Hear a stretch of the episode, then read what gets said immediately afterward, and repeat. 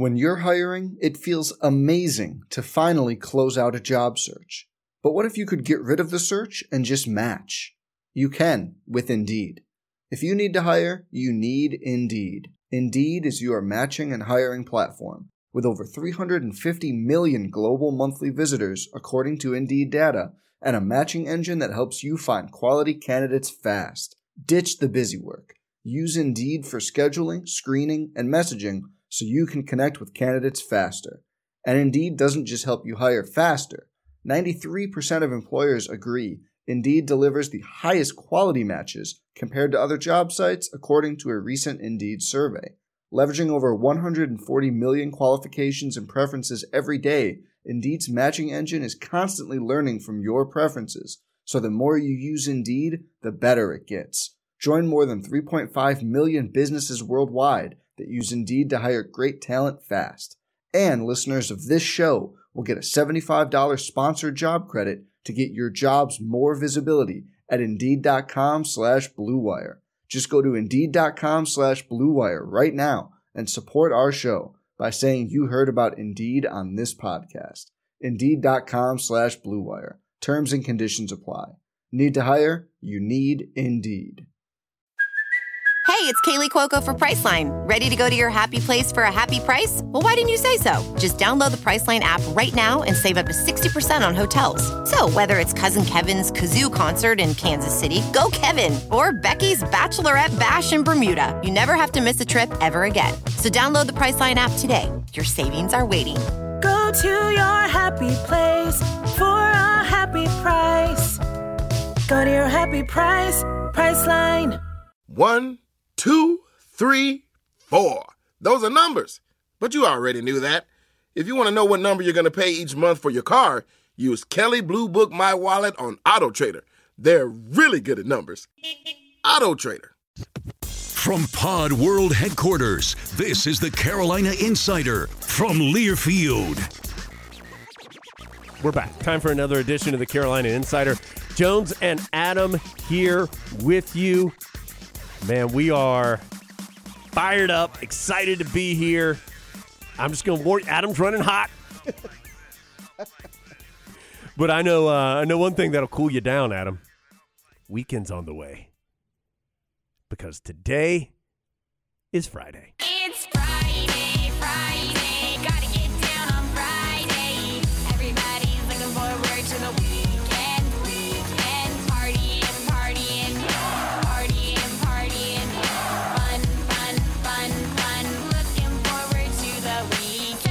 Adam, what's up?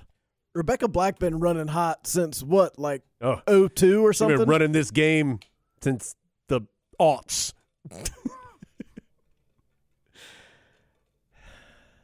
It's one week until game day. It is. Almost a week away. Did one you know this is the second earliest the Tar Heels have ever opened? So the rumors told me. August twenty-seventh, one week from tomorrow, Carolina, Florida A and M. In Chapel Hill, week zero game, and right on the cusp of the twenty twenty-two football season getting underway. Adam and I are going to chat a little bit. Of course, another ugh, yuck, another injury that the Tar Heels um, unfortunately sustained. We'll talk about the injury to British Brooks and more. Get you ready for game week next week. You will, we're back in the rhythm of the video pod a little bit. We didn't have the full three days this week, but we did have an interview with Bubba Cunningham. It was like a preseason scrimmage. Yeah, that's right. Just get us warmed up a little bit. Right. And it's always good to hear from Bubba. I, I feel like Bubba, like any, we never get the chance to, to sit down and be like, hey, Bubba, what's going on? There's always like five alarm fires that we're uh, talking about. And so we talked, Adam and I spoke with Bubba earlier this week. Hope you saw the video in the middle of the week. If not, though, great news. We're going to have the audio of that interview on today's show. But, of course, per usual, we're not going to just have that because maybe you've already seen it. So we're going to give you something fresh and new as well. And, Adam, this is a little different interview than what we traditionally do. Vice Chancellor for Development at Carolina, soon to actually leave that position, but uh, David Routh joins us to talk about the campaign for Carolina, which was a four and a half billion dollar campaign that U N C has been in the process of going through over the last, what, decade or so? Maybe not quite that long. Um, but we talked to David about that campaign, which they've already met their number and are trying to exceed by the end of the calendar year. Well, they are going to exceed it. They're just continuing to add. So we talked to David about that, about how athletics fits in the fundraising arm of Carolina, and just some different things as well. Adam, again, maybe a little different interview than what we normally do, but I got to tell you, an interview where I learned stuff about stuff I don't know, which is unusual because normally I know everything about everything. Yeah, and just a, a fun person to talk to. Now, if you don't like David Routh after that, you just get out. He may, he and Ken Mack may totally epitomize hashtag so classy. Yeah, I'd put Larry Gallo in there. Yeah, well, this list is going to get long, Adam, if you want to start going tit for tat on oh, no, so classies. I, I think it's a very short list, actually. The the people who actually fall into this category, it's not a long list, uh, but I would put David Routh in that category. One of those people who I'm guessing you've probably seen around, and he even mentions it. His seat's at the Smith Center. You might have seen him at the Smith Center. And to actually hear what he does and how he does it, yeah, I, I thought was really interesting because I have no concept of how that gets done. So those interviews coming up, Adam has a list. Adam, I realized that we never resolved, at least on the air, the potty discussion. No, we did not. We have not. So uh, real, let's just do it right now. Do, okay. do we have an update on what's going on with the potty? The, the physical trophy, if you weren't with us, it's been a travesty.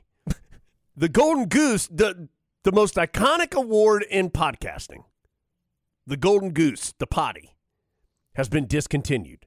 Like, not the spirit of the potties, right, nor the actual episode, which, by the way, can you believe that Adam forgot to edit out some of those curse words in the Tom Colicchio interview? I was so gleeful when I heard them. Yeah. I thought, we must leave these in. These talking my language. I was just embarrassed to be a part of this, Adam, when I heard that you had forgotten to do that. Who would ever not edit something out of a podcast? Yeah. Yeah. What, Look, what kind of show is this? Word for word, anything that is said on any podcast in the world immediately has to go to air. Yeah. No, no editorial thoughts should be put into it. No. We digress. So, the most iconic trophy in all of podcasting, the Golden Goose of the Potties, has been discontinued. I'm g- I, I said it when we told you the story originally. Adam sent me the text telling me this, and it ruined my night. Like, I was absolutely blown away. So we've been searching for answers, and by we, I mean mostly Adam, has been searching for answers. We got some great ideas from people. Adam, where do we stand? Okay, well, I, for one thing, I, in my opinion, I believe that the Golden Goose statue is sort of like a Horcrux. And I think they've been buried at points around the globe, and it might be that we have to go on a quest to find them. But unfortunately, the season's about to start, so we don't have time for a quest. Can you imagine us going from like following like national treasure like clues from point to point and finding like trying to find, and one of them's like hidden behind an Eric Montross sticker in Portland, Maine. The clues, Jones, point to the sixth floor at Cameron Indoor Stadium. There's no way we're getting in there. Well, what's number two on the list? So I still have hopes that maybe like next summer we'll go on a great quest and uncover some of these, but pending that outcome, and I have to tell you, I'm a little concerned that we haven't heard from Hunter Oakley. I feel yeah. like this might have been such devastating news to him yeah. that he is just not coherent anymore. So I'm worried about that. We've had several suggestions that we should just three D print the potty. Look, I got to tell you something. I don't know how to do that. Let, let's just three D print a printer that we can then three D print all these potties with. I, I know that the belief is that once we have someone on who speaks on a topic, we become one of the foremost experts in the world on that topic. It doesn't always, like, for example, I'm not at home whipping up five-course meals right now. Right. Just because we talked to Tom I mean, Colicchio. I'm not. The wheel- potty mouth chef. Yeah. I, yeah. I'm not wheeling and dealing in the crypto world right now. Even though Kane Ma tried to help us. Yeah. And so did Jeb Terry. Right. So I understand that there is a thing called three D printing. if someone would like to three D print the potty, I'll send you the information you need to put on there. Just feels like that's a very specific type of three D printer that we need. A goose printer. Right. Yeah. If anyone has a goose printer, we're in. Okay. Adam, you're beating around the bush. Where are we on the potties? Well, I, I, that's a that's a real request. If someone wants yeah. to three D print the potties, we're all in. Yeah. Let us know what you need from us other than a large amount of money, because that probably, well, let's go ahead and say it, that's not happening. Right. But if you want our appreciation, that's great. I think the leader in the clubhouse right now, someone sent the trophy. It's like a trophy of someone on Mount Olympus or something, and they're holding the wreath yeah. above their head. And you and, can put a picture in there. And you can put a the... picture in there. I, I could see doing that, and the picture is the original Mister Potty. Goosehonkers. Yeah. Oh, like the headshot oh. of Mister Goosehonkers? Yeah, it could or the be, original? Or it could be a picture of Potty O G. Yeah. yeah. So I'm. What I've learned is I'm. you got to be very careful with the intellectual property of things around here. So Mister Goosehonker's headshot may be protected. Well, the potty, let's go ahead and make this clear right now, is triple T M to the pod. Don't anybody else try to do the potty. So I think here's what we're going to do. We're going to let this topic run until next week. And if someone wants to volunteer to three D print the potty, let us know. And if not, we're going to pursue this other option. But I just want to let you know, if we pursue this other option, I don't know if Hunter Oakley's going to be able to wear it around his neck to the game. Right. Right. And most importantly, maybe Hunter Oakley's could just be a uh, pendant. I thought about that. Like his special, because I think he'd wear it if we asked him to. No doubt he would wear yeah. it. Most importantly, the thing I'm most concerned about that option, it sounds like more work for us. Adam doesn't like to work, guys. Jones is already increasing us to two pods a week starting next week. By the way, what a video that Miles put out on social media. That was incredible. I didn't even know that was coming. Did no, you? I didn't either. I didn't either. That's the kind of guy Miles is. He's yeah. working when you're sleeping. Yeah. Miles on the grind at all times. So that's settled. T B D. Yeah, T B D. You've We're, got a week. Yeah. If you're someone who can three D print a potty, the bat signal is up. Let us know. We're brought to you by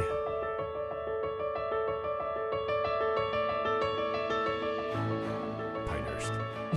There's more to the Pinehurst Resort than Donald Ross's masterpiece, Pinehurst number two. There's Gil Hance's stunning redesign of number four. You can grab a couple wedges, take a loop around the cradle, the fun short course, unwind at the Pinehurst Brewing Company for craft beers, classic North Carolina barbecue. It's all just down the hill from the fully renovated Manor Inn. There's never been a better time at the cradle of American golf than right this moment. Pinehurst dot com. Plan your visit. Adam, uh, last Saturday, I was in Kenan Stadium because we had a pep rally as part. What? Who's we? The the Tar Heel community, Adam. Thanks oh, for showing up. I thought you meant the pod had a pep rally. yeah, and Miles and I were there going yeah. like, P O D, P O D. That, that's why you had the P painted on your chest and Miles had the O, and I was supposed to be the D, but I didn't show, so y'all just went to the pep rally with P O on your chest. Adam was supposed to be the D, and he didn't show up. Um, so we... Uh, You're down with P O D? Yeah, you know me. This might be the last time. Um, if so, I know I'm, where I'm going to work. Week of Welcome pep rally. Uh, about two thousand students were there. It's great showing. Um, and so, I mean, I didn't do much. All I did was kind of pass the microphone to different. That's normally my role, right? Um, so, band, cheerleaders, dance team, teaching them, uh, teaching the uh, first-year students, or I think transfers, and um, – you know, some new uh, cheers to follow at the football game, just stuff like that. They ran the entrance video. I think they had the fourth quarter video. And then the football team practiced. And so they got to see some of the practice as well. It really was a uh, fun event. Good job. A lot of kids showed up on their first Saturday on campus. So cool to have those folks there and a lot of excitement for the upcoming season. Um, unfortunately, Adam, that day was spoiled a bit because during that practice, Uh, British Brooks unfortunately, lower body injury and out for the year. And, I mean, there's a couple different angles on this. I think first and foremost, it just absolutely stinks for British Brooks. I mean, we, we know his story. British has been a guest here on the show before where, I mean, just a guy who we all know this by now. He was a walk-on, wasn't one hundred percent sure he was going to play football or not, if he, if he could even play football at this level, then made his way on a special teams, became special teams captain, now has made an impact at running back, particularly in the N C State game and the South Carolina games at the end of last season, and was scheduled to be the number one running back coming into the year. So I think first and foremost, just a bummer for the individual British Brooks. From the team perspective, I think the biggest loss here is you have somebody who started on every special team, and you have a terrific leader, one of the really established leaders of the team. I say that not because British Brooks was not a valuable running back. I do believe he would have been the starter in game one, just had been the plan. Um, I do think that is a deep room for Carolina between D J Jones, Elijah Green, Caleb Hood, and the two freshmen, George Pettaway and Amarian Hampton. You have some talent there. There's no question of varying levels of experience, even between the two freshmen, when you've got Pettaway, who came in January, and Amarian Hampton, who's been here for like six weeks or whatever it is. So the the numbers, the talent, you're okay. But you're losing a guy who knew the playbook inside and out, knew the role of what he was being asked to do inside and out, and somebody who is super well-respected on the team. Mac Brown met with the media after practice one day earlier this week, I believe it was Tuesday, and said that uh, British Brooks does have a year of eligibility remaining, whether or not he chooses to take that. The team and British just didn't feel like this moment was the right moment to discuss that, which makes sense, but he is going to help Uh, as a student coach, essentially, um, help on special teams and in the running back room, um, which I think also speaks to British Brooks and just how much he likes or loves Carolina and loves the game. Um, so it's great that he's still going to be around. But, Adam, there's no way to put a rose on it. I mean, you've lost two starters um, in this preseason, both on offense. Again, from the straight depth and talent perspective, I think Carolina will be okay at the running back spot, but you've still lost two guys that you were expecting to play uh, a lot of snaps, especially early in the year. And sooner or later, that catches up with you. I mean, it may not be the guy who comes in for British Brooks who might do a great job. It might be the guy who backs up the guy who comes in for British Brooks. If if that makes any sense, your your number three is now your number two. Maybe he wasn't quite ready to be a number two. Maybe the two was ready to be a one. Um, so at some point it hurts you with depth. As Jones said, I think it hurts you with just the simple task of gaining rushing yards, but I think Carolina feels like they've got some players who can do that. But where it also hurts you, especially coming off a year where maybe team chemistry in the locker room wasn't the greatest team strength on the roster, it hurts you in that area. And I think it's less clear in that area who are the individuals who are going to step up and, and be in that type of role, who you never hear anyone say anything bad about British Brooks ever. Right. And so you're going to have to, I think the, the possible running back options have been identified. The possible leadership options, I think, will probably need to emerge over the next week or two. I do think it's hard. The special teams aspect of it is a big deal too. I mean, he's started on all four of the, the, That's kickoff return, kickoff cover, punt return, punt cover. Um, that's a big deal to to have somebody who is out there for four critical areas, and not just out there, but has done it for several years and done it at a high level. Again, there's there are people available, of course, and and there's somebody who I'm sure will be eager to take to to take this opportunity and, and will be good at it. But you've lost somebody who you knew was good at it right now. And so I, I do think that's a, a part of it as well. Well, think of how many times you hear somebody say, well, we had to put that freshman out there on the punt team, and he right. blew an assignment, and that's what led to that. That, well, happened. that happened at Florida State two years ago right. when Carolina had a young player that just made a mistake, and that's why the punt got blocked early in the game, which was a big play. Right. It just happens. Um. So, unfortunately, that probably the biggest news um, over the last week or so of uh, for Carolina football was was that. Um. Yeah, Coach Brown again, meeting with the media on Tuesday. Talked a lot about things that I think we have talked about some, but just the amount of youth on the team, the amount that there are a lot of questions. But these are these are not bad questions to have, Adam. I think it's just some of the questions that come with the youth of the team. And I thought, I knew as soon as he said it, it was going to be the the headline of what everybody took from what he said for half an hour after the, the practice on Tuesday, which was, I've never, and I'm quoting Mac Brown, maybe word for word or close, I've never gone into a season with this many questions before. Well, of course, that's going to be the sentence that everybody takes out of it. But I think what the nuance of his statement was then backed up by the fact that he said, it's not that we don't have options. It's not that there aren't talented guys. It's the questions are which one of these talented guys is going to be the one that steps up or fills the role. And we used the quarterback scenario, I think, on the last episode, which I think is a good a good way to sum up this really team-wide, but specifically at the quarterback. The two thousand seventeen, you had some options, but you weren't really sure if any of the options were viable options. This year, you've got some options at a lot of different spots, and they are viable options. It just becomes which one is the one that helps you the most. You have to remember that there's nothing football coaches hate more than uncertainty. Mm. They want to know the ex- yeah, exact details of everything that's going to occur, what time it's going to happen, how long it's going to last, what the weather's going to be, who's going to be there, what are they going to be wearing.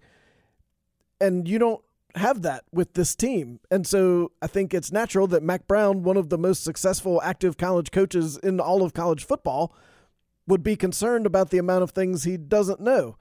But that doesn't mean that the answers might not be positive. It just means that he doesn't know, which in his mind is not a positive today. But he might be sitting here a month from now going, whew, what? We've found some gems out there. Can't wait for Notre Dame. We're sitting here three and oh. This is going to be awesome. But we don't know that right now, and, and those are some questions that will have to be answered next Saturday and beyond.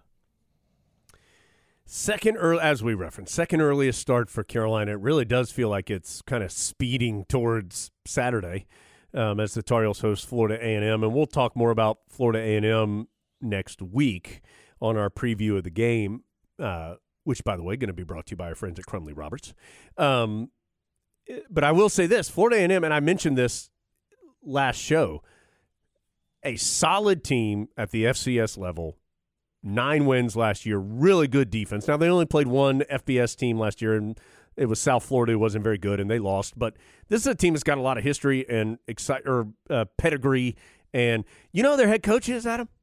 No. Willie Simmons is their head coach. I see you looking back into your memory banks. Who played at Clemson? Former Clemson quarterback. You remember in two thousand, Woody Dantzler was the quarterback at Clemson and was a Heisman candidate. Yep. Clemson came to Chapel Hill. They were seven and oh that and five and oh in conference play, ranked number three in the country. Carolina led seventeen nothing, and Dantzler got hurt. Willie Simmons was the backup, came in, threw four touchdowns, and Clemson came back and won the game. I knew when I saw his name for the first time, I said, wait a second. And then I saw he went to Clemson. I was like, oh, gosh, I, I bet that's that guy. And sure enough. The fact that he is a head coach I, is cons- troubling to yeah, my the fact age. That I feel like he just graduated like three years ago. Yeah. Next thing you're going to tell me is that Darian Duran isn't twenty-five. So a little bit of a, a past connection to the Tar Heels there with uh, with Florida A and M coming to town. Then Appalachian State, then Georgia State. So we'll see. Two road trips. Road trips, yeah. The rare double group of five road trips. You know who else has got the double group of five road trips this year? Hmm. Virginia Tech. Really? They're, they're going to uh, Old Dominion? O D U and I think Liberty. Their uh, their A D just did an interview in which he acknowledged that it was not the ideal situation, but that and but that they had known this was coming for several years, and it's just the way it is. You got to go do it. Yeah, only six home games this year for the Tar Heels because uh, because of these two trips. So, uh, but we're closing in eight o'clock Saturday night. Next Saturday, week from tomorrow, Carolina and Florida A and M. Couple of reminders. Mac Brown Live coming up on Monday. We'll be back at Top of the Hill seven o'clock. We're live there at Topo on the Tar Heel Sports Network, live there for you to come join us. It will be put out on the podcast feed uh, either later that night or the next morning, so you will have it available. And we'll, of course, be on the air at seven o'clock network-wide. I don't think, and I want to say there's a, about ninety-nine percent sure that we are affiliate-wise, we have not changed at all from last year to this year. I think we are the exact same. Uh, I'll try to confirm that before next week, but I think that is right. So, and of course, you can stream. Uh, this is not the N C double A men's basketball tournament. We can stream our broadcast, so you can get that uh, through the Varsity Network app. Remember, that was introduced last year. Uh, I think people got used to using that. Plus, you can use the Go Heels app, which I will say is much easier to use than it used to be uh, for these type of things. And so if you can't pick us up on a radio station, which uh, we encourage you to listen to our great partners out there in affiliate land, but you can uh, stream as well if that is a better option for you. So we are looking forward to coming your way. Our crew is uh, Brian Simmons is back. Brian will be with us as our analyst. Lee Pace uh, in his seven hundredth year covering Carolina football. No, I'm just joking. Uh, Lee will be down on the sideline, of course. Um, Dave Nathan handling our pregame, halftime, postgame this year. Uh, Ben Alexander, our network engineer. New spotter this year, Jody Zorgner retired. Matt Krause, who does our women's basketball. Matt's going to be in there with me for home games, helping with uh, spotting duties and stat work. And Adam, there's going to be, I am almost one hundred percent confident, not for the floor, for two, for at least two games this year, we're going to have a uh, another person in the booth with us. Haven't haven't got all the X's or the T's crossed and the I's dotted just yet, but I feel pretty confident it's going to happen for two games that we're going to have somebody else in the booth uh, with us this year that I think people will enjoy for just a couple games. Joining the existing, yes, joining group. every yes, so not, not replacing Jones or Brian. No, no, we're both uh, we're both going to be there, uh, but we'll we'll be adding some some even stronger power to the broadcast. That's the plan. So I hope that works. That person could even be a former podcast, maybe. Could be. Could be Adam. Could be somebody else. When we uh, when we talked to Bubba Cunningham earlier this could week, could be Bubba. You, it could be, be anybody. He'd be great at it. He said that he was excited about getting a table at Top of the Hill for the Mac Brown show. Yeah, he was. Yeah, he was. It's been a while. Has been a while. I actually spoke to the good folks at Top of the Hill earlier uh, this week, and have a couple audio challenges there because of some construction and stuff that's happening, but they're getting they're they're great. They're getting it worked out. And they said uh, they've they've already been hearing from people for, for months about the excitement of getting their tables ready, and uh, we're fired up. I we talked about this recently, and they're not paying me for this. This is unsolicited. I went there for dinner recently, and it was very good. I was very pleasantly surprised. Yeah. Everything everyone in our group got, which was all different, was all very good. I would go again, perhaps on Monday night. If I could get a table, if Bubba didn't get the last one. Sorry, yeah. You're not, no. They'd call, and they'd be like, uh, because they clear every table through me. Right. They'd be table like, uh, twelve. Uh, Mister Angel, there's uh, Mister Lucas that would like a table. I'd be like, is that Adam Lucas? Uh, yes, it appears so. I'm like, no. Make sure we've got the bouncers out front that do yeah. not allow him to enter. Right. Well, there's a bit of a sordid history there on some late Saturday nights. yeah. They you know, still haven't you know forgotten. How Adam is. Yeah, when you do a few hurricanes and then you head up to Topo, things go poorly. Okay, Adam, anything else on the football side before we get to our interviews here? No. Okay. We're going to start with the audio from our video pod interview with Bubba Cunningham earlier this week. If you've already seen and heard that discussion, you can fast forward right on through to our chat with Uh, Vice Chancellor David Routh. If uh, you haven't heard it, really encourage you to stick around, though, and listen to Bubba. We talk N I L, we talk realignment, talk just uh, we talk football, we talk the upcoming fall season. So just uh, a lot of things to uh, on Bubba's plate that we talk about, and always relevant and interesting information. Okay, let's get to that. Come back. We have our Champions Watch. We have our Adams List, and a lot more. Oh, and we have a how can you ju- uh, a resolved how can you justify that? Yeah, the best kind. Yeah, brought to you by our friends at Crumley Roberts. Someone has already stood up, like Crumley Roberts. They stand up for you. Someone has already stood up and fixed this. How can you justify that? What a moment! All that though after our interviews here on the Carolina Insider. Feels like just a couple months ago that we were here yeah. talking about yet another top ten Directors' Cup finish, yet another best in the A C C Directors' Cup finish. Now it's time to do it all again. Another year of Tar Heel athletics, and Bubba Cunningham's here with us, Tar Heel athletic director. Bubba, what are you, what are you excited about here in mid-August of twenty twenty-two? Oh, I'm so excited just to have the students back. You know, I was at the convocation on Sunday night that uh, Kevin Guskowitz uh, hosted. Katie Hogue spoke, and it was absolutely tremendous. So we, it was the first time we've had it in a long time back in the Smith Center. And so the entire lower side on one side of the arena was filled, and then up in the upper deck. And so it was so much fun to have them back. And I think we're going to be really good this fall. I think between our soccer programs, volleyball program, field hockey, we have a, a lot of chances to win. And I tell you what, winning never gets old. It is a lot of fun. To that point, it felt like it's been such a challenging couple of years for everybody due to COVID. It felt like basketball's run and, and baseball's run and the, and the championship for women's lacrosse. It just felt like it kind of brought every back, everybody back to, to campus and kind of fell back in love with, with Carolina. Did you feel that way? A hundred percent. Man, you kind of get goosebumps thinking about it. I mean, that last couple of months of the academic year was fantastic. You mentioned um, a couple of our sports, also golf, yeah. had a great finish to the season as well. And there's just an enthusiasm and a pride. And to have people back, I do. It's been three years. So we had our all-staff meeting just the other day, and we were back in Loudermilk doing it. Last time we were outside in the Pope box. And so having everyone back, this sense of community, things that we talked about before, with COVID, we all went in our separate direction.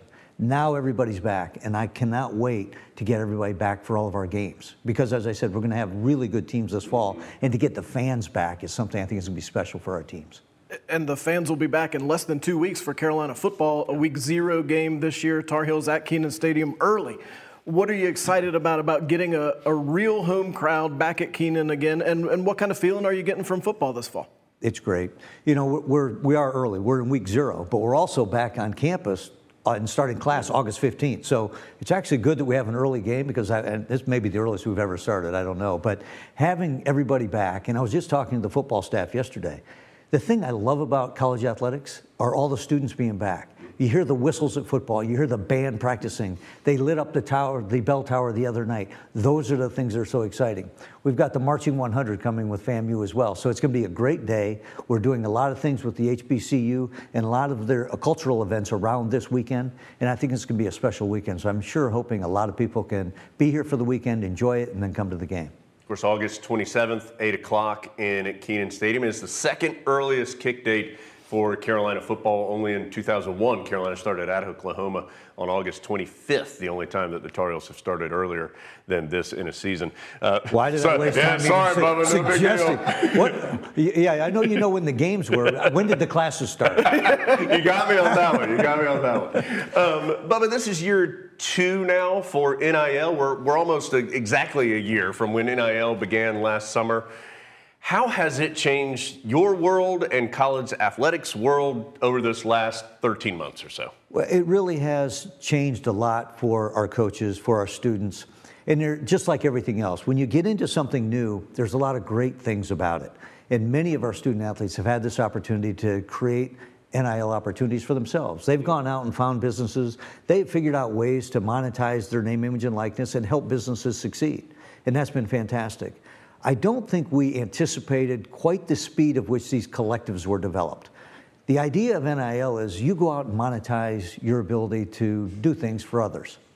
What we've seen with the collectives is we're collecting money and then trying to find individuals to give it to, which is the absolute opposite of what it was. So it's a little bit bumpy and rocky, and the collectives do a wonderful thing for a lot of our students as well. It's just not exactly what we thought. I think one of our biggest challenges as we go forward is recruiting. You know, that's the one thing, or the one of two rules, you know, it's not supposed to be recruiting inducement, but we're unclear of how we're going to try to navigate that space. We're the only sports organization in the world where the individual picks the team. Every other one, the team picks the individual through a draft, even in Little League Baseball or your high school that you go to. It's this, the community you live in. So this is unique and different. And so I think is what we have to begin to talk about is how do we try to get our arms around that, that recruiting process? You talked to us back before this even started and said, this is going to happen and we need to be prepared that this is coming.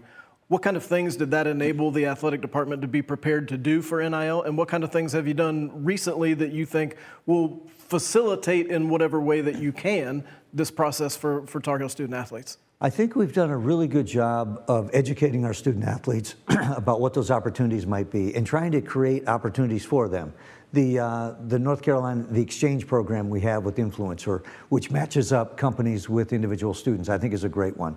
Providing services, le- whether it's legal, not legal advice, but pointing them in the right direction for legal advice or tax advice. We've, we've provided great service there. This whole thing about collectives, We're, we are wrestling with that because the collectives are all outside of the university. All these individual deals for students are outside the university, but those are alumni and friends of the program that want to help.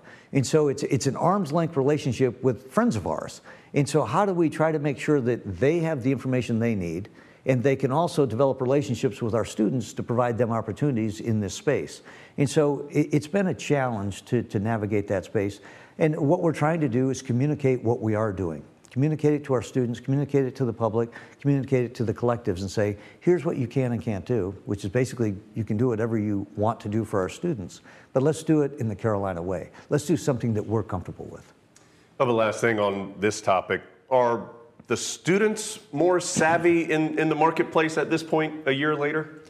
Absolutely. You know, we have eight hundred student athletes. Some of them are very savvy in the marketplace. Some of them don't want any part of it. Mm. And so it's all across the board. So, but the ones who have gone out there and created their own deals, they've learned a ton. And so all the things about running your own business, being entrepreneurial, all those skills that we wanted them to learn, a lot of them have. And I'm delighted for those folks. Um, the rest are somewhere in the middle. And, and that's probably what we would have expected.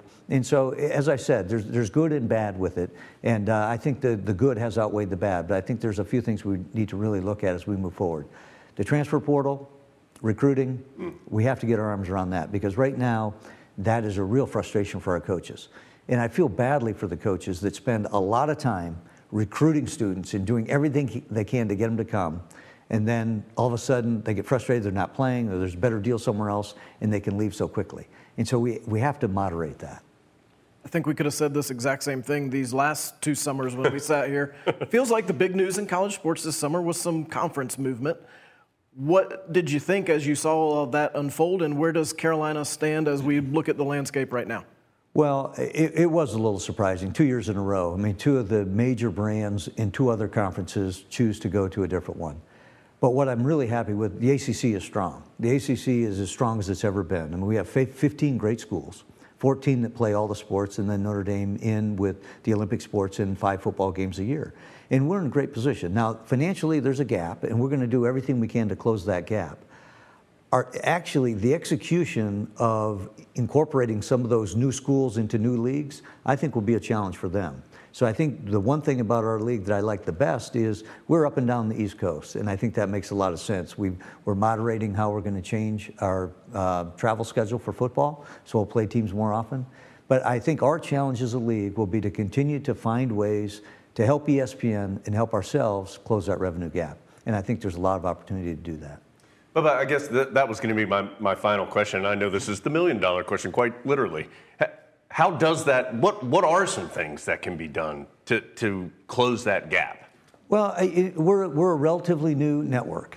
And so if you look at the advertising on the network, I think there's ways that we can help E S P N sell more advertising. I think we can be better partners with E S P N to try to make the thing more profitable. And once you do that, then everybody's going to succeed. So we're, we're talking about ways that we can do that. Um, Whether or not we change some of the programming. You know, mm. they have modified the programming a little bit. Are there ways for the schools to contribute more to the programming and maybe get more out of the relationship with E S P N on an individual basis?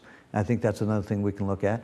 Are there games that aren't being televised that maybe they would come back to the school and we maybe be able to put on a different platform? And I think those are ways to help both ourselves and E S P N. I was trying to think about how to describe what David Routh does, today's guest, who is Carolina's Vice Chancellor for Development. And I think, and David, you can tell us if this is wrong, you have to be one of the very few people who can walk from corner to corner of Carolina's campus and in some way think, I have done something that touched that. That must be pretty cool. Actually, Adam, it's the coolest thing in the world. And I'm a kid who grew up in Guilford County, Greensboro, North Carolina, went to Page High School, came here for college. Um, I've had three kids go here. Jenny went to school here. But to be able to walk this campus now and to be able to see what has happened in this campaign is a cool thing.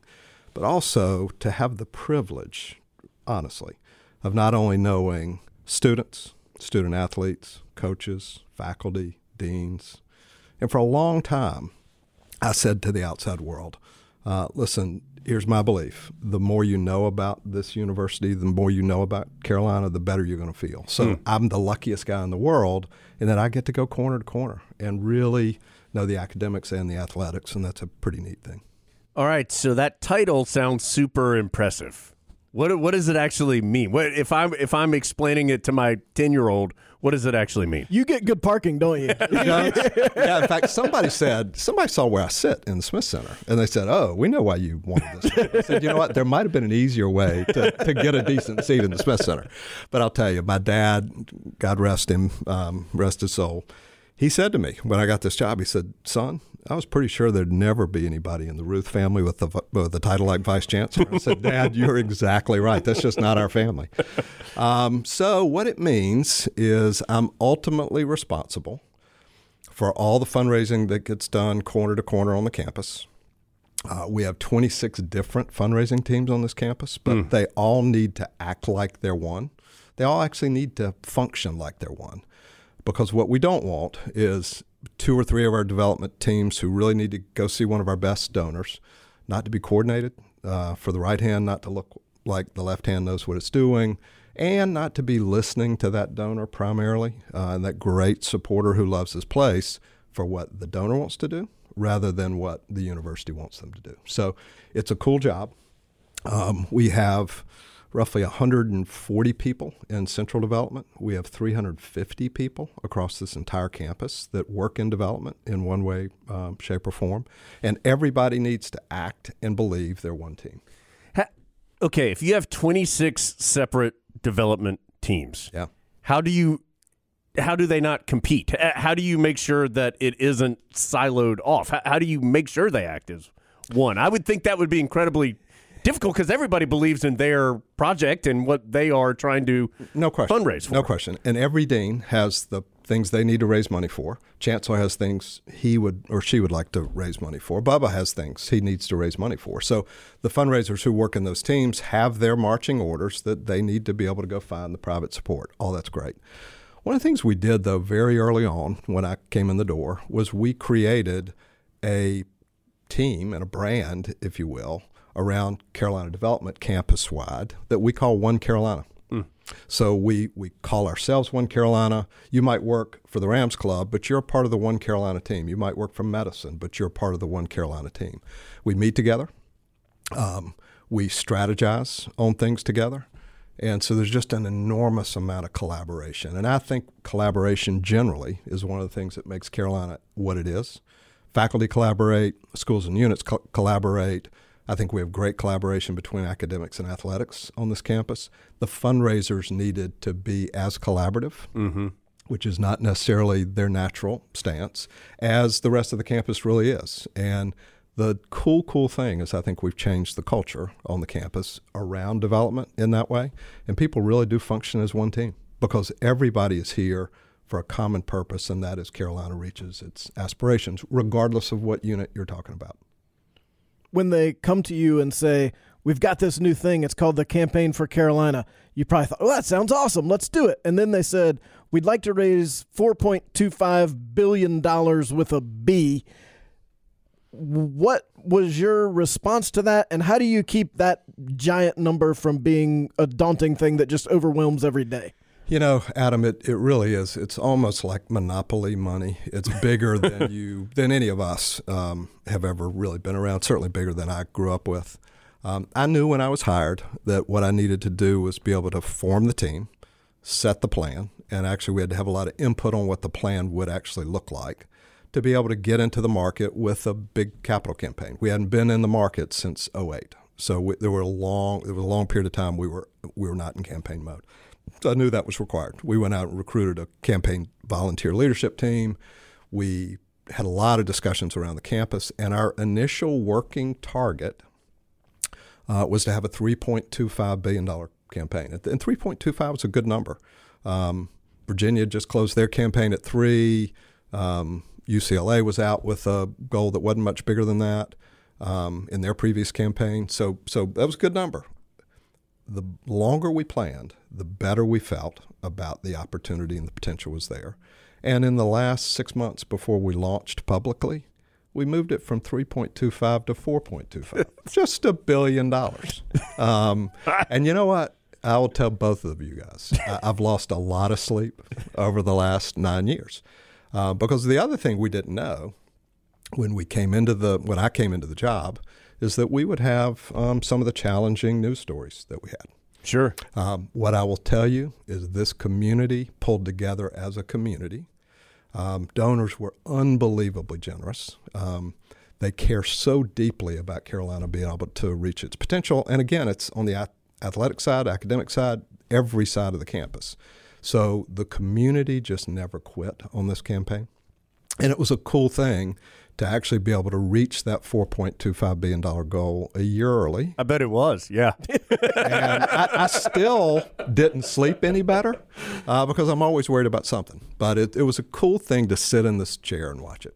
What happens if you don't get it? Like, what if I started the Jones campaign? I said, I want a billion dollars, and I got like one hundred dollars. Like, what happens? You know, like, what happens if you don't get it? Jones, uh, you'd be you'd have a new vice chancellor for development. That'd be the first thing. Uh, and, you know, that would have been okay. Uh, but, you know, what everybody who was invested in this campaign wanted to see was not only Carolina do well, but for Carolina to crush it.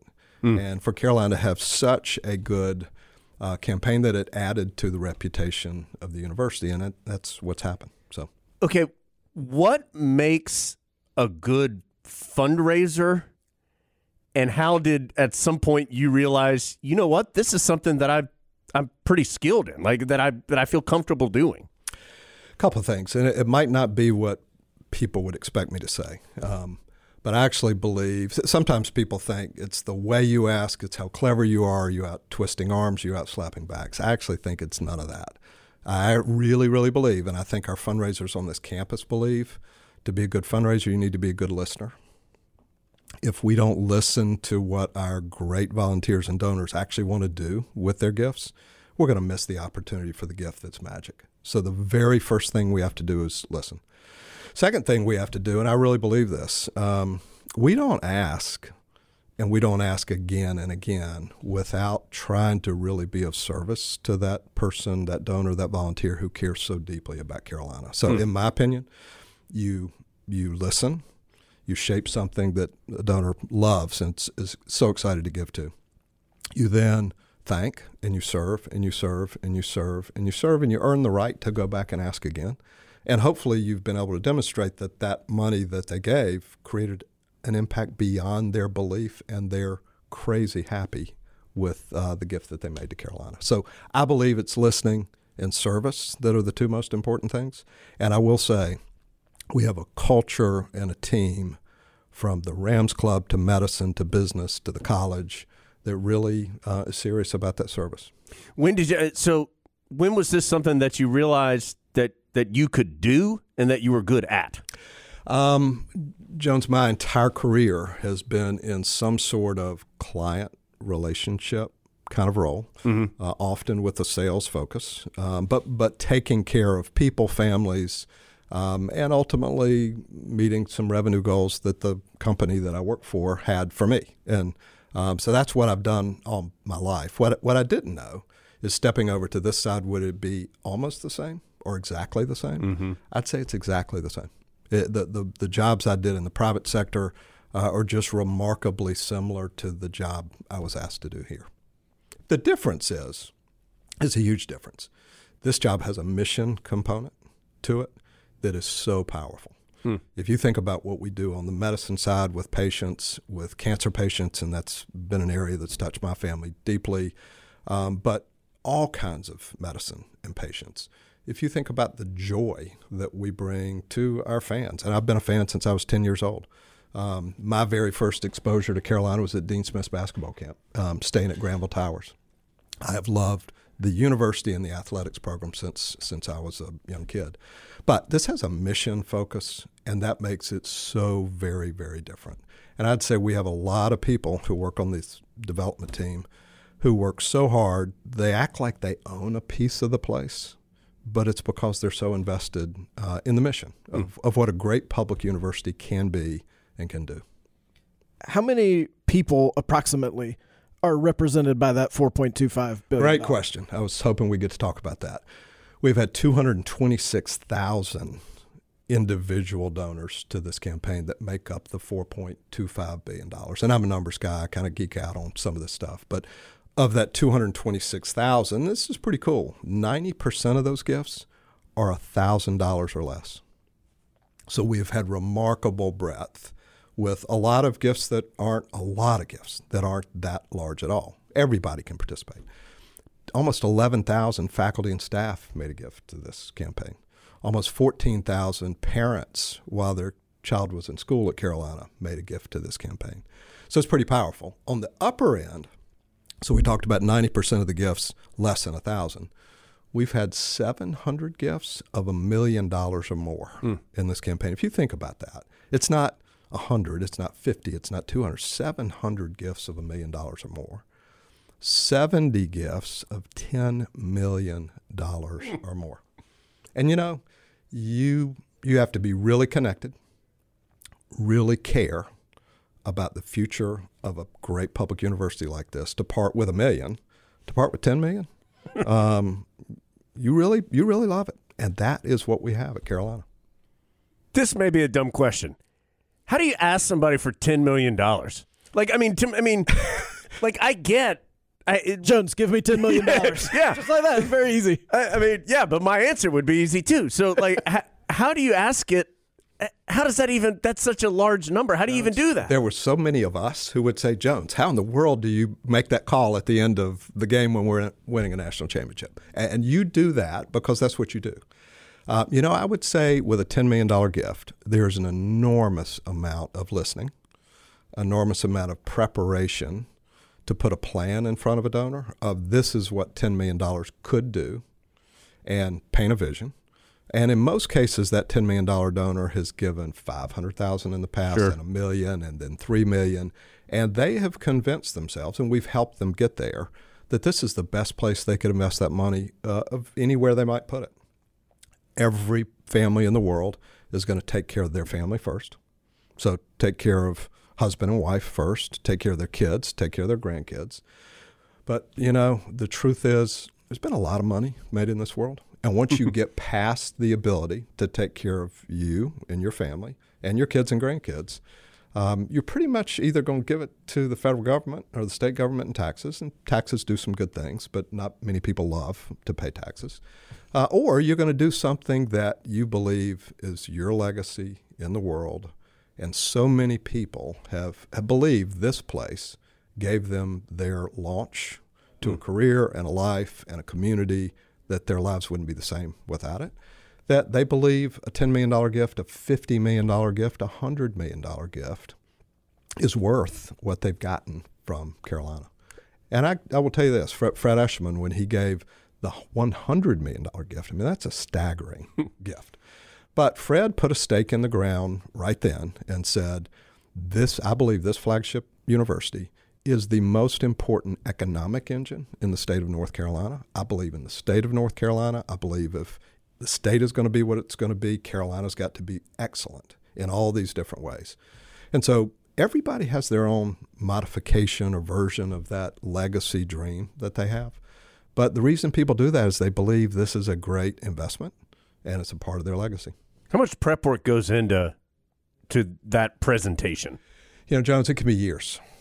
Literally, it can be years. Uh, and in many, many cases, these are um, families and people who have volunteered and led boards and led led different groups around, led, led the Rams Club or led, led the college or led boards at the business school who are so invested already that the preparation really went on for decades. Um, and you know what? You can screw something up early and not get a donor back for a really long time. And that's why this is careful work, sensitive work. But what, once you get to the idea itself, you've listened.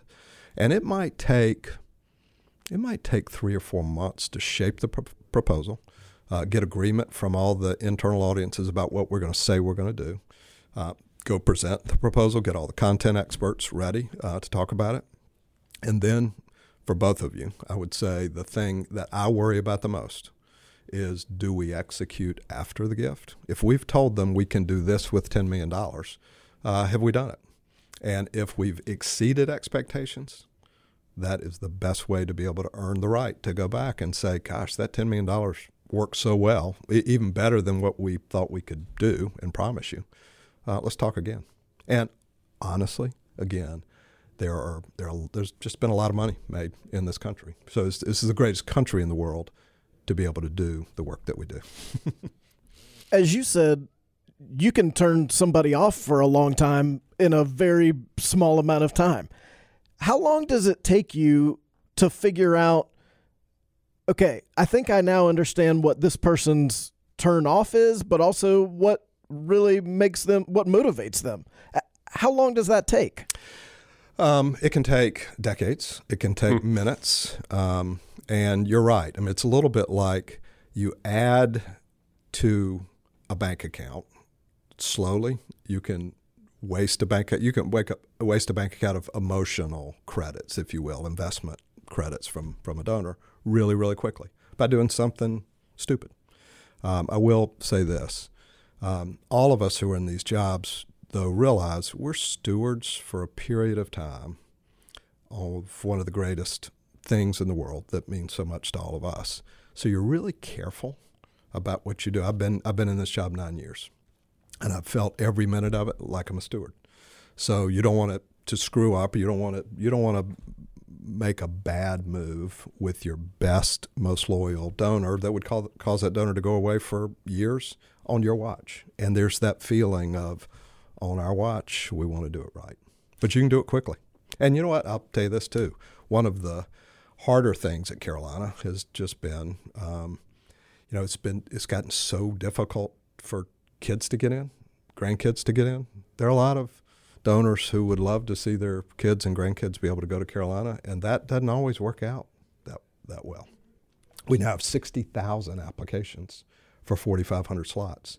Managing the disappointment and heartbreak um, there is something that actually can uh, cause a relationship to, to be rocky for a little bit. I a million percent believe that because that's right in my wheelhouse right now. So I, I can't imagine how many calls you get from people who say, I'm really excited about this gift. By the way, Johnny's application's going in the old email box tomorrow. So how do you how do you handle that? You know, at Carolina, we handle it um, very carefully, um, respecting the investment that that family's made in Carolina forever.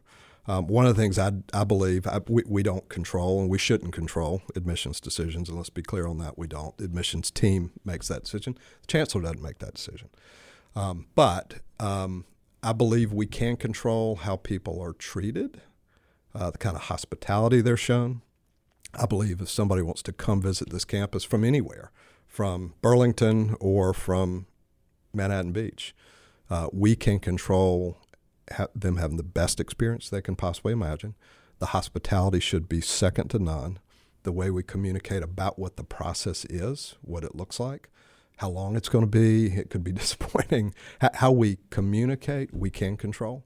And so we've done um, we've done about as good a job as I think you can do, trying to control um, all of that with good communication and good hospitality. But let me tell you, um, compared to when I got in Carolina, this is a different school to get into. Um, and that's real. It's painful. Are you concerned about what that means development-wise in the future?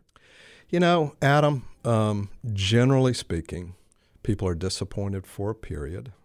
Um, they then see their child or grandchild have an extraordinary experience wherever they've gone and love the place that they've gone. Uh, we also um, have a real Um, intentional program to help students who really want to be Tar Heels eventually transfer here. Um, mm-hmm. And the first year application process is so brutal. That's the toughest piece. Uh, transferring to Carolina is much more manageable, and we talk about that a lot. And in many cases, the the young student goes wherever they want to go, and they love it, and they're embedded, and they're they love being exactly there. And as a parent, that's what I'd want. As a grandparent, that's what I would want. Uh, in other situations, they go somewhere and they say, gosh, I'm really as clear as ever that I'd like to transfer to Carolina. So we work on that too. I'm sure other people have said it. The first person I heard say it was Dick Bedore, of saying that athletics is the front porch of a university. How, what role does athletics play in your business, even if the person isn't necessarily giving towards athletics? So happy we can talk about this. A lot of our donors um, actually give to athletics and academics. And so at Carolina, it is not unusual for someone to have three or four or five different interests, and they might have one or two interests on the uh, athletic side. They might have a medicine interest. They might have an interest in academia, something that they're connected to. They might love to support students. So um, it is very common that we have donors on both sides. Um, and, you know, what I will tell you is my job, John Montgomery's job, Uh, the head of the business school development, Chantel Grumhouse's job, is a whole lot more fun when people are happy. And there's nothing that makes people happier than, than, than not only success, but I think Carolina people go into overdrive when we've had success and we've done it the right way. And that's the way we believe everything should be done. And and I'll, I'll say, you know, this spring was a heck of a spring. Um, there was a lot of joy uh, over the team, the, the run the baseball team had.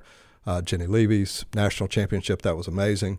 The men's basketball run, um, I've never seen joy in my life like we had in New Orleans mm-hmm. on Saturday night. And let me tell you what, all of Carolina Nation lost its mind together uh, in that place, and we're hugging e- each other. And, and, you know, if I was coronavirus covid nineteen, that's exactly where I would have been in that building that night. But let me tell you, guys, I've never seen such joy. Yeah. So let me tell you, when when when people are that happy about anything, it makes our job easier. Quite frankly, the thing that people tend to get that happy about, because we have it, we, we have an embarrassment of riches. We we have so much good success because our teams are so good and they work so hard, but we get to enjoy that a lot. So, and you know, I, I said uh, before, um, my introduction to Carolina was as a ten-year-old in Dean Smith's basketball camp. Um, my first giving at Carolina, um, John Montgomery closed the first gift with me. I wanted to be a scholarship donor um, in athletics. So I've always loved the athletic side of what we do. Kevin Guskowitz um, is a tremendous fan of what we do. Carol Folt was too. I've worked for two chancellors that have been extraordinary athletics fans and appreciative of, of how successful we are, but the way we do it. What was that ten-year-old's first awareness of the Tar Heels being something that he was interested in? And then what are your favorite sports memories from your time here as an undergrad? Um, you know, not too many people know this, but I, I grew up, and before the age of ten, I was a Vic Bubas fan. Mm. I thought mm. Duke was pretty good. I mean, it was, you know, it's a little embarrassing to talk about. It happened um, to Leaky Black, too, and um, he outgrew it just like so, you did. But let me tell you what, when Larry Miller came here and when Charlie Scott came here, um, it blew my mind. And I lived and breathed Carolina basketball every minute. Um, so great memories there. Um, when I was here, in fact, when I was first named in this job, the News and Observer wanted to do an interview, and I said, gosh, I'm happy to.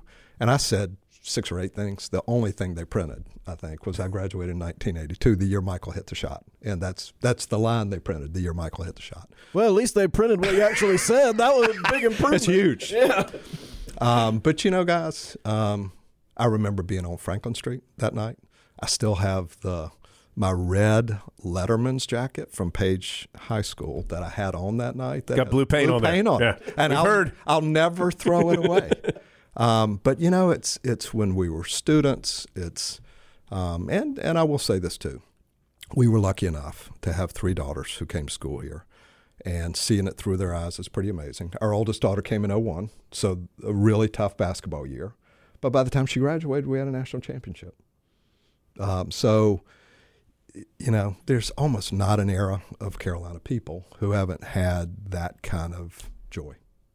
What's your biggest – like ace of spades, that when it's like closing or not closing time, David Routh throwing this on the table? Um, I would say enthusiasm and belief in the aspirations of what this place is. And, I, and I'll tell you guys, it, I, with with I could have gone to a different school. There were two schools, one in, both in North Carolina, that I was I, I was down to. Had I not chosen Carolina, I think my life would have been dramatically different. So I know that. I feel that. Uh, I've seen it. I've seen people who have been C E Os of Fortune fifty and Fortune one hundred companies who think that was pretty cool, but who would say that it was Carolina and the experience at Carolina and this community that we have together um, that launched them and that they feel the most obligated to repay. So it's it's just a powerful thing. It's it's a very powerful thing. I honestly can't imagine this happening, but the odds tell me it has to have at some point. What happens when you don't connect with somebody? It can happen. Um, it does happen. Um, sure, it's happened. You could probably talk to them. Yeah, I was about to give us a list of these yeah. people so we can tell them we don't like them very much. You know, um, I, I, this is a little bit of a related story, but we have a brand new dean in the College of Arts and Sciences, Jim White. He's a great guy, and he had gone down to Figure Eight and been hosted by some alums, some great alums, great friends of Carolina down there about a month ago, and I just went up to him at our senior leaders retreat yesterday. I said, Jim, I heard great things about your your time at Figure Eight. He said, well, you know, it was a pretty warm crowd. I said, Jim, most of the crowds at Carolina that we encounter are warm crowds. You know, I think at other places there's there's more frustration, there's more angst, there's less love. And at Carolina, it, it's just a pretty warm crowd. So it's, it's kind of hard to walk in and have some updates on the campus to be able to tell people what's going on, what the chancellor is working on these days, and have them say, oh, I really don't want to see you. I don't care. Nobody doesn't care in this community. And, and that is from, again, corporate C E Os to um, people who have a lot of things going on, but they always take the call on a Carolina visit. So I, it, it's as a sales guy, I've had a lot of people that I didn't connect with, and a lot of people told me no. Uh, this is the warmest um, kind of job if you're doing a relationship management and a business development job you could ever dream of. Texting while driving takes your eyes off the road for about five seconds. And at highway speeds, that's like driving the length of a football field with your eyes closed. Trusted Choice Independent Insurance Agents of North Carolina want you to stay safe behind the wheel. Put down that phone while you're driving. Let's have a hands-free N C. To learn more and find an agent near you, visit trusted choice dot com slash go heels. And by the way, five-second challenge back next week. So we'll be five-second challenging it next Friday. So go ahead and get your mind limbered up and ready to go for some Tar Heel trivia. Am I to be the asker or the receiver on that one? Just because I like to prepare a week in advance. Uh, I don't know. What should we do? I, I mean, I'm. I don't have a coin. Normally we flip a coin, but I don't have one. No. Okay. Uh, T B D. Yeah, we'll figure that out. Yeah, don't worry. Probably. Probably I'll ask the question. It depends on if I resolve the potty statue. Yeah, that's right. You got a lot of things on your plate already, sir. Okay. Let's do our quick Champions Watch Item brought to you by U N C Health, dedicated to caring for champions of all kinds. Help keep you in the game and at your very best. Their lineup, u n c healthcare dot org slash sports, u n c healthcare dot org slash sports. Adam, still slowly getting toward. We still have some exhibitions going on, but also a couple regular season matchups other than just football on the way. Yeah, some Tar Heel teams that are going to be strong this fall, finishing up exhibition competition. Men's soccer's got one Friday up at James Madison. Volleyball's got one Saturday against High Point. Field hockey goes to Duke to show Duke what's up on Saturday. But then on Sunday, an actual, this is for real, it counts in the record, Tar Heel sporting event, one o'clock Sunday, women's soccer, taking on U N C Wilmington. You can go to Dorrance Field. Yeah, every time I go to Dorrance Field, I'm reminded of how nice it is. They really they really did a good job. That is a nice place to watch yeah. a game. Uh, so you can go and you can enjoy that excellent facility, or you can watch it on A C C Network Extra. Again, one o'clock, Tar Heel, Seahawks. And that will be the second regular season game for women's soccer. They started last night. Uh, at the point of recording, we don't know.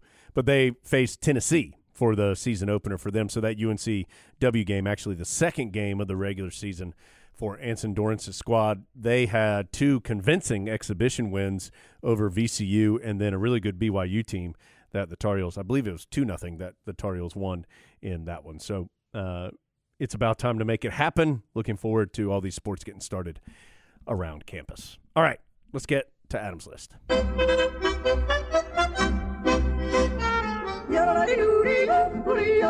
What's on the top of Adam's List? Brought to you by Top of the Hill, where Tar Heels come to celebrate. Let's do that. Uh, wanted to mention that coming up, not this Sunday, but next Sunday. Next Sunday. The dribble for victory over cancer. You're probably familiar with the fast break breakfast that had a very long and very successful run that I believe may have come to an end now. This is a new version of that. It's a way for multiple teams across campus to raise money uh, to fight cancer and help out various cancer-fighting organizations. Uh, the men's basketball team's involved. Women's basketball's involved. I think both lacrosses are involved. A lot of Tar Heel teams involved. They're going to dribble a mile through campus. Trust me, I know all the perils of that. Adam. Yeah, Jones, are you? I, I, they should train. It's really with you, a natural really. partnership. They should have reached out to me. Yeah, maybe you could do an N I L deal with mm. all those players. That sounds good. Those are always easy to do. Yep. Um, so just wanted to make people aware of that. There's more information on go heels dot com about how you can get involved with sponsoring that or being part of it. You can go out there, a chance to see all your favorite Tar Heels. Um, so a great thing to do early in the season. Um, hey, a vacation from life. Mm.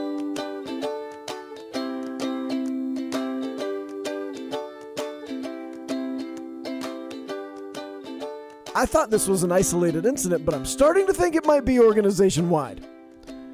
I recently stopped at one of our good friends' cookout. Oh, yeah, cookout uh, back as a partner with the Tar Heels this year. The cookout I first went to was in Greensboro, and this was a couple months ago. And I got the pod shake, of course, because that's what you do. Right. Chocolate with double Oreo. And they gave me this incredibly large straw. Not just a normal cookout straw, but a granddaddy straw. Really? It's a it's a struggle, Jones, to get that Oreo up in a regular size shake. Absolutely, regular size straw. Absolutely yeah, yeah. It is. But with this new double, maybe triple diameter straw and made of more solid materials, mm. probably, it's possible it might not be great for the oceans or whatever. But great for getting the Oreo up the straw. So I thought this was an isolated incident, and only this one Greensboro cookout had seen the light and understood right. that this was a big product improvement. Yep. Well, just a couple days ago, I went to one more local to us. They, too, had the big straws. This is a total vacation from life. Complete game changer on the how you enjoy your shake experience. Yep. Now, the first straw they gave me was the regular straw. Ooh. Did you ask for a bigger straw? I asked for two straws because I was sharing the pod shake with someone. Oh, it was like you were at... It was Jones and yeah. we sipped it from yeah, opposite sides like, of a soda fountain. It was like we were at a soda fountain and uh, some doo-wop music was playing in the background. Jones had on bobby socks. And then the uh, pink ladies and the T-Bird showed up. The second we straw they gave... Like pour one out. Hey, uh, that's right. I got to tell you, that made me sad. I I had no idea that Olivia Newton-John was old. Well, I think she was sick, right? I, I believe she had cancer. I believe. That's may- why you should go to the dribble for victory over yeah, cancer. I mean, it, it made me sad. Honestly, I was like, I agree. You know how sometimes you, when if you hear about somebody getting sick or passing away, like it's never good. But sometimes there's ones that hit you a little bit harder, like right. like Patrick Swayze for whatever reason, right. several years ago. Yeah, Olivia Newton-John just it hit me a little harder than I expected. I agree. I'm sorry, I hijacked your uh, story. That's not really a vacation from life. That's kind of the opposite, yeah. honestly. Yeah. So the second straw they gave me was the X L straw. Mm. So I think if you'll ask, I think they may give you the granddaddy of them all to enjoy your pod shake. The Rose Bowl of straws. Uh, the, the sunset will immediately occur right outside your window at the exact right time, golden hour. So just keep that in the, mind. When you get the Pac twelve ma- and Big Ten matchup of San Diego State versus Rutgers in the Rose Bowl. Just keep that in mind next time you go through the drive-thru. And keep it also in mind, there's going to be one in Chapel Hill very soon. Do you know the progress of that one? I've driven by it. Every time I think about it, I think next time I'm driving by, I need to look, and then I forget to look. Oh, I look. I look real good, James. We've got up the sign at the drive-thru. We don't have up the menu yet, which I feel like we're going to need.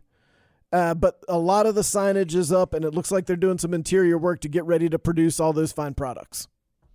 Proud partner of the Tar Heels. I would estimate, I think it's going to be ready to go before basketball season. That's what I, that. Absolutely no facts to that whatsoever. Just my keen eye for construction. Hmm. Are you factoring in supply chain struggles? Uh, no, I'm running and microchips. Under, I'm running under a best case scenario. Okay, all right. Where the way I live my life. Yeah. Several things on the list that we now can't talk about. Mm. Um, that's a shame. Yeah, did want to mention uh, this story, which Cougar seventy-two sent. So one of Jones's people. Um, you probably remember our local news from last show about the. Uh, rampant proliferation of rays jumping into boats. It turns out that's not an isolated incident, Jones. This comes to us from W K R G.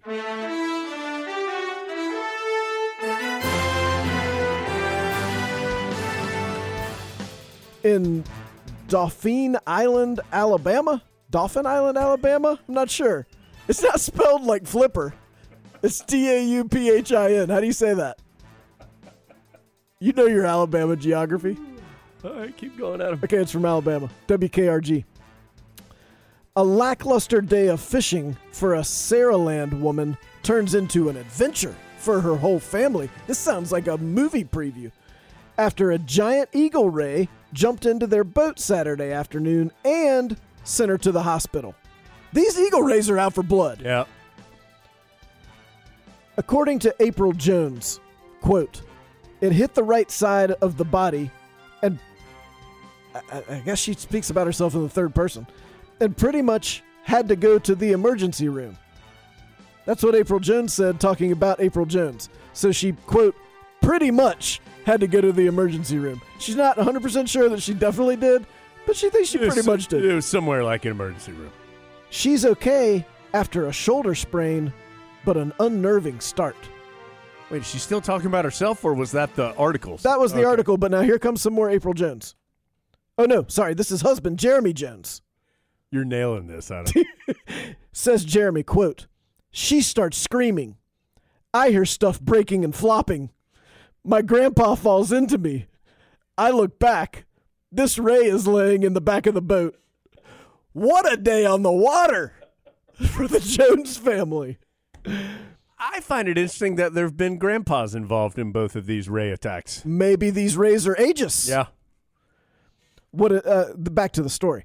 What initially started as a scary encounter quickly turned into a sense of wonder as they tried to learn all they could about this majestic creature.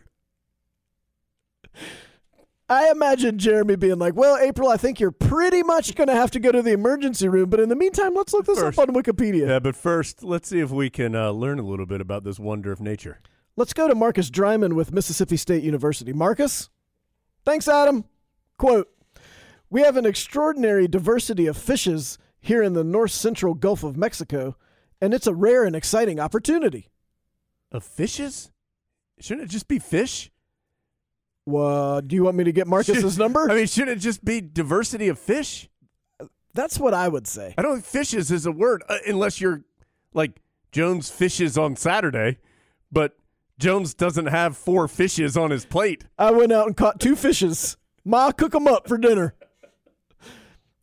Look, all I know is what Marcus said, which is that the spotted eagle ray isn't endangered, but it's rare for these waters.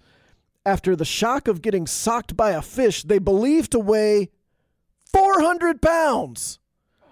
They changed course for the Sea Lab and got some help to get the Eagle Ray back into the water. Now, the last word on this uh, deservedly goes to the couple's eight-year-old son. Jones, any guesses on his name? Cody. Gunner. That was close. Here's what Gunner says, quote, "When we got it out of the boat, I wasn't as scared. It was kind of cool." That's how Gunner is. If you're curious, Adam, if there are spotted Eagle Ray ornaments that we can get for our Christmas tree that's coming soon, the answer is yes. So, again, if you're if you've got plans to be out on the water anytime soon, and especially if you're going to take your grandpa with you, you need to be on the lookout for these rays. Uh, we also got this email from Ken Lawson. Uh, this uh, and really we got it from several people. The the most recent one was Ken Lawson. This story from W R A L that really hits close to Jones's heart. There's a recent lawsuit that claims Skittles are, quote, unfit for human consumption. Okay, I saw this. And tell me if I have this correct. Mm. The part in question is the actual material that makes the letter S on the Skittle. So whatever the the whatever it is, the powder, the whatever that makes the S on the actual individual Skittle candy is the part that they think may do harm. However, for it to actually cause harm, you would have to eat some comical amount of Skittles at one time for this substance to be harmful. Do I have all that correct? There's a lot of science words in this article that I'm not completely sure of. The problem seems to be titanium dioxide. I think basically what you said is correct, but it seems like it still might be a good idea to go ahead and take that out of the Skittles. And when you referenced a comical amount, my eyes couldn't help but be drawn to the shelf on which we do, in fact, have a comical amount of Skittles right here in the room with us. Well, it's not like we're going to eat all those at one time.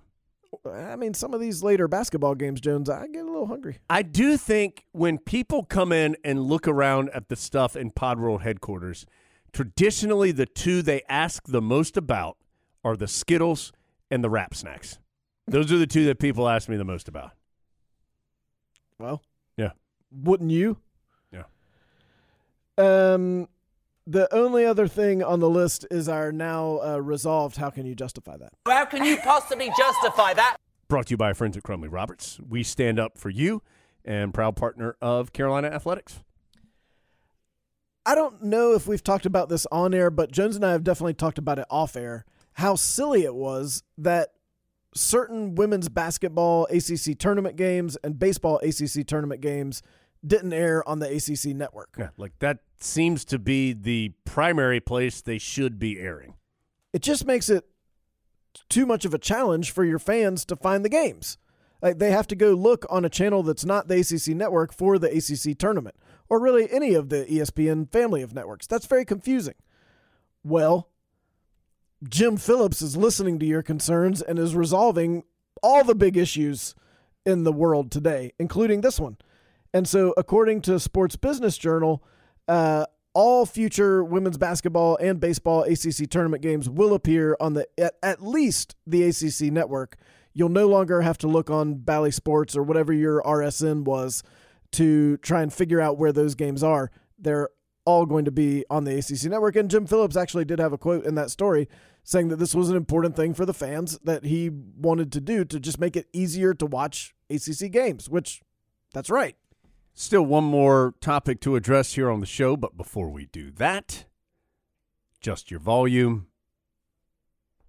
It's time for an ad. Look around. You can find cars like these on AutoTrader, like that car riding your tail. Or if you're tailgating right now, all those cars doubling as kitchens and living rooms are on AutoTrader too. Are you working out and listening to this ad at the same time? Well, multitasking pro, cars like the ones in the gym parking lot are for sale on AutoTrader. New cars, used cars, electric cars, maybe even flying cars. Okay, no flying cars, but as soon as they get invented, they'll be on AutoTrader. Just you wait. AutoTrader. So in our interview with Bubba Cunningham that we ran a little bit earlier and that Adam and I conducted on uh, for part of the video pod earlier this week, and again, we've expect to get back to full video pod schedule either this upcoming week or the next one, where we'll have a weekend recap and an interview and then a, a social drive. So that's coming soon. Uh, this week we just had the interview, and he talked about, Adam, I think the importance of the A C C network as far as helping close the revenue gap. And we've talked about this a bunch. I mean, not this specific issue, but just the revenue gap in, in general. And a couple things. I think it's an interesting dynamic in the fact that these schools in the A C C are making more money than ever before, but still are so far behind and will continue to get behind S E C, Big Ten. We know this. This has been such a major story for the last two years or so. But Bubba talked about the importance of the A C C network, of the programming, of the advertising. Now, is that going to make up forty million dollars? I would severely doubt that. But I do think it is an area that can be an avenue that can be explored by the league and improved. And so I was I was glad to hear that. I don't know exactly what that looks like moving forward, but I do think that is an available avenue that should be improved in that regard. Because, look, I mean, we can joke all we want about Ultimate Irish Peeler and the tactical glasses and the whatever else, but it's got to be better than that, right? I mean, it, it just needs to be. And so that will be something I think to keep your eye on in the future. That could be an easy way to see if some of that progress is being made. I do think the addition of Comcast is going to be a big deal. Remember, this was a big deal a year or so ago about finally adding Comcast, which I think is the largest cable distributor in the U S, or if not close. Uh, adding Comcast to the A C C network deal will help. And so, be interesting to see how that plays out. You've got the distribution. Now you need to figure out how to maximize that distribution. And that might mean the A C C selling things in a way they haven't before.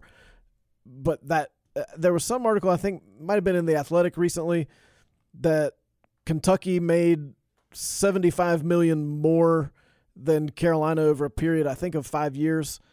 And that's just not sustainable. I think that was a, I think that was W R A L, I think. Okay, that very well could. Because they because they had N C State compared to some Minnesota, I think. They had those two compared in the article as well. All these comparisons sound right. Yeah. Um, the, how seventy-five million dollars is a lot of dollars. Right. So if you have this tool to use to perhaps generate some revenue, you got to figure out a way to get the most out of it. And that's why Jones, suge- I mean, uh, Bubba suggested Jones and Adam in the afternoons on the right. A C C network. Who doesn't want that? Boom, seventy-five million dollars right there. What do you think is, and not that you are, nor I are going to answer this question right now, but what do you think is the answer as far as the programming available? I mean, I don't understand if there is a game occurring, and I, and I understand that sometimes there's going to be multiple games occurring. If there's ever a game occurring, I feel like it should be on on that network. Like, no matter what it is, if it's five o'clock on a Tuesday and B C is playing field hockey or something, it should be on there, I feel like. And and I'm not saying – I mean, to me, I think that's your greatest asset is the games. And that's not to say you can't do great documentaries and have Packer in the afternoon or whatever they're going to do, but the games to me are the biggest value. You know more than I do about this. Does it cost more to produce a game than it does to produce The Class That Saved Coach K? Well, I think now that they are going to rely, I mean, not this has been the case the whole time. They they rely so heavily on the individual schools to produce these games, right? Which I do think puts a lot of pressure on the schools. And I will say, I've said this about Carolina, and I, I know I'm not directly answering your question because I My guess is the answer is that it's cheaper to do a game. That's what I would think. Especially under these circumstances. Now, I don't know that for one hundred percent fact, but just that would be my assumption. And so I don't I don't think every school in the league has done as good a job as I do think Carolina does and some other schools have done with their capability of producing a really good-looking T V broadcast. And so I can understand some hesitation there, because I do think you don't want to put something on your channel that looks less than professional. I totally get that. But I think that is something that can be explored. I don't know how you dictate that to schools, but I think that's an area that could be valuable. I mean, don't you th- if if there's a game being played, don't you think it should be on there? Well, and I would even take it one step further. I think the game should be put into different windows. I mean, all the games shouldn't be happening at seven o'clock on a Thursday. Right. If I'm willing to put you on the A C C network, but you have to play at two on Thursday, you should play at two on Thursday and get your game on. And I also think if I'm the A C C network, I go to these other schools and I say, look, for example, not just because it's here, Carolina's doing a great job with these broadcasts. We're getting ready to air a whole bunch more Carolina games. So if you'd like to be on as much as them, you need to raise your level to their level. Because it, if you watch a lot of A C C baseball, you see this firsthand. The product varies wildly. You can't put some of what's being streamed on A C C or E S P N Plus or whatever, you can't put that on the A C C network. But if you tell them, we're getting ready to give Carolina a huge competitive advantage, they do a great job, we're airing twenty of their games, they'll suddenly figure out a way to do it better. Right. And they'll spend the money to make it better. It's it's really weird to me that uh, they just put out their fall schedule for the A C C network. Carolina field hockey's only on there twice. I thought that was strange as well. Uh, that's the premier program in You're, the country. Yeah. That, more games than not should be on there, and that doesn't mean you have to air less of Boston College or whatever, but find a way to get Carolina on there. If they got to play at three in the afternoon, play at three in the afternoon. But there's no way you should come out with a fall schedule that has Carolina field hockey on there only two times with the best player in the sport. And I also don't understand, and I get, you know, you're you're probably not going to be playing a game at ten a.m. on a Tuesday. I understand that. Why not? Huh? But it has to be more valuable than a replay of something. Of the, the Virginia spring football game. Right, it just has to be. And I know there's there's talent issues and, oh, we can't get the talent to the site. We have established they don't have to be at the site. Right. For for some of these, they don't have to be. I, the chances that I'm going to turn on the A C C network and watch a replay of the Virginia spring game are zero. But if you tell me that more often than not, there will be a live game of some sort on there. Even if you just kind of have it on. I, I will turn it on. Right? Even if yes. you're not enraptured by what's happening. Yes. You, you may still have it on. We don't have the A C C network on in here right now. Right. But if there was some game from somewhere on there, we probably would, just because that's what you do. Ah, well, Jim Phillips, we got it figured out. Uh, So you took probably the first hadn't step. Been suggested, but yeah. We got it. You took the first step. We brought it home. Look, are there potentially some variables in here that we possibly don't understand? Ah, that doesn't seem right. It seems unlikely. I'm sure Wes Durham's listening. He can probably fill us in on some of this. But I look, Wes. Dur- I actually I just missed a call from Wes. I think he's, he's he heard he's, us right he's now. He's listening to us right now. Wes, we'll get back to you. I, I think we made some good points, Jones. Yeah. I think someone needs to follow up on these. Okay. Adam, what else we got? Anything? No. Okay. We're back next week. Double, we're we're in it Tuesday, Friday. We're finally going to get Adam to do this Tuesday, Friday next week. For at least a week or so. Plus, we've got Mac Brown live on Monday. So, I mean, it's go time. Mm. We are uh, we are in it to win it. So, Mac Brown live on Monday. That will be in your feed either Monday night or Tuesday morning. I think at this point we have it down where it pretty much comes out within the hour after the show is over. So that's seven o'clock on Monday night when we go live. Adam and I will be back next Tuesday and Friday, uh, setting you up for Carolina and Florida A and M. Have, uh, have an interesting guest coming up as well that uh, Adam and I spoke to a couple days ago, so looking forward to you hearing that and a lot more. But for now, we're going to let Bubba Cunningham and David Routh and, of course, the R Z A get us out of here on the latest edition of the Carolina Insider. Hi, it's Bubba Cunningham, and I can just say, see you later, Big Grits. I'm David Routh. I'm a Tar Heel, and see you later, Big Grits. When I was small, nothing at all. We used to eat grits for dinner. Pound box of sugar and a stick of margarine. A hot pot of grits kept my family from starving. Steamy hot meal served less than five minutes. Big silver pot, boiling water, salt in it. House full of brothers and sisters, the pot's missing. Pilgrim on a box on the stove in the kitchen. When I was small, we had nothing at all. We used to eat grits for dinner.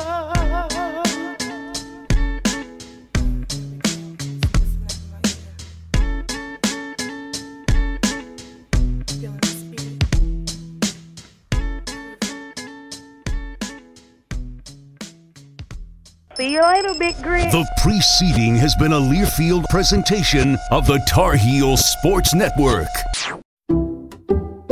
Some people just know there's a better way to do things, like bundling your home and auto insurance with Allstate, or hiring someone to move your piano instead of doing it yourself. So, do things the better way. Bundle home and auto and save up to twenty-five percent with Allstate. Bundled savings vary by state and are not available in every state. Saving up to twenty-five percent is the countrywide average of the maximum available savings off the home policy. Allstate Vehicle and Property Insurance Company and affiliates, Northbrook, Illinois.